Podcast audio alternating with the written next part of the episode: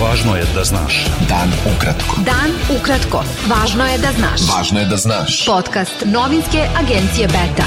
Četvrtak 8. decembar 2022. Sa vama je Ivan Vasović.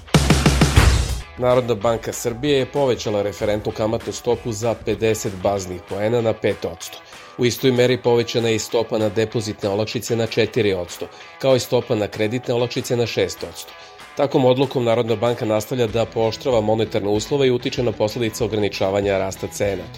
Najnovije povećanje referentne kamatne stope je deveto uzastopno od aprila ove godine. Vlada Srbije usvojila je program zaštite vazduha za period od 2022. do 2030. godine s akcionim planom, kojim su definisane mere i aktivnosti za poboljšanje kvaliteta vazduha. Srbija je tako prvi put dobila takav strateški dokument, a sprovođenje njime predviđenih mera će koštati 2,6 milijardi evra. Najnovija verzija predloga EU za rešavanje kosovskog pitanja predviđa da Kosovo dobije međunarodno pravnu prepoznatljivost, odnosno članstvo u Savetu Evrope i Ujedinjenim nacijama, a Srbija zajednicu srpskih opština – saznaje list danas u diplomatskim krugovima. Po najnovijoj verziji predloga, zasnovanog na francusko-nemačkom planu za Kosovo, izmenjena je prvobitna zamisao formiranja zajednice srpskih opština i ona se razlikuje od one predviđene briselskim sporazumom.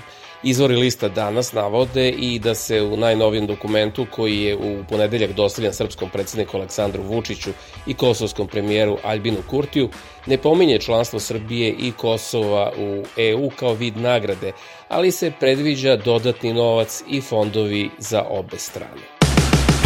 Poslanici Skupštine Srbije pitali su nadležne šta je predsednik Srbije Aleksandar Vučić potpisao u Tirani i po čijem ovlašćenju, kao i šta piše u francusko-nemačkom predlogu o Kosovu. Poslanik Narodnog pokreta Dveri, Boško Bradović, je od vlade tražio da objavi sadržaj novog francusko-nemačkog predloga o rešavanju statusa Kosova i da kaže šta je Srbija odgovorila na prvu verziju. I poslanik poslaničke grupe Ujedinjeni Pavle Grbović pitao je Vučića da li je i šta je potpisano u Tirani, odnosno da li se Srbija pridružila zajedničkoj deklaraciji o usklađivanju spoljne politike sa spoljnom politikom Evropske unije. Visoki predstavnik EU za spoljnu politiku i bezbednost Josep Borrell pozvao je predsednika Srbije Aleksandra Vučića i premijera Kosova Albina Kurtija na sastanak u Briselu, a datum sastanka biće naknadno saopšten, izjavio je port parola Evropske komisije Peter Stano. Poslanička grupa socijalisti i demokrate u Evropskom parlamentu i socijaldemokratske stranke sa Zapadnog Balkana u četvrtak je u Beču usvojila deklaraciju u kojoj se izražava žaljenje zbog izostanka napretka Srbije u reformama na evropskom putu, a vlada u Beogradu poziva da uvede sankcije Rusiji. Na skupu u Beču je podpredsednica stranke Slobode i pravde Marinika Tepić izjavila da Evropske socijaldemokratske partije treba da iniciraju održavanje izbora za Evropski parlament i u Srbiji i drugim zemljama Zapadnog Balkana. Pošto te zemlje nisu članice Evropske unije, njihovi europoslanici bi imali samo pravo da govore u Evroparlamentu, a ne i pravo da učestvuju u odlučivanju. Policija je uhapsila 47-godišnjeg NP iz okoline Velikog gradišta, osumnjičenog za pretnje novinarki televizije Nova S Jeleni Obućini. Ministarstvo unutrašnjih poslova Srbije je saopštilo da mu je određeno zadržavanje do 48 sati i da će uz krivičnu prijavu biti priveden u tužilaštvu. Predsednica Kosova Vjosa Osmani izjavila je u Prištini da će odluko o eventualnom odlaganju izbora za gradonačelnike opština na severu Kosova biti doneta za nekoliko dana, jer čeka izveštaj bezbednostnih institucija o situaciji na severu Kosova. Evropski komesar za proširenje Oliver Varhej razgovarao je u Briselu sa podpredsednikom kosovske vlade Besnikom Bislimijem o podnošenju zahteva Kosova za prijem u EU. Predsednica Kosova Vjosa Osmani je rekla da je Priština odlučila da taj zahtev podnese u decembru. Beta. Dan ukratko. Budi u toku. Premijer Hrvatske Andrej Plenković objavio je da je Hrvatska dobila jednoglasnu podršku za ulazak u šengensku zonu od 1. januara 2023. čime je, dodao je, ostvaren strateški cilj vlade. To za državljane trećih zemalja, među kojima su i Srbija, Bosna i Hercegovina i Crna Gora, znači ograničenje trajanja boravka u Hrvatskoj na najviše do 90 dana, u bilo kojem razdoblju od 180 dana. Ruski predsednik Vladimir Putin izjavio je da će njegova vojska nastaviti da gađa ukrajinsku energetsku infrastrukturu.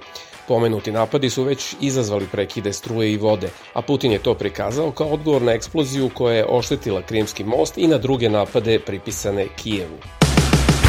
Opasnost da bi Moskva mogla da upotrebi nuklearno oružje u sukobu u Ukrajini je umanjena jer je međunarodna zajednica povukla crvenu liniju, ocenio je nemački kancelar Olaf Scholz.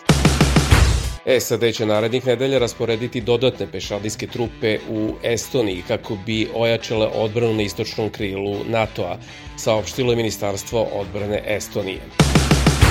Nemačka i Francuska su sudile Iran zbog pogubljenja jednog učesnika demonstracija koje potresaju Iran. 27 osoba je javno bičevano što je bila kazna za preljubu, krađu prestupe u vezi s drogom i druga dela u afganistanskoj provinciji Parvan, preneli su mediji.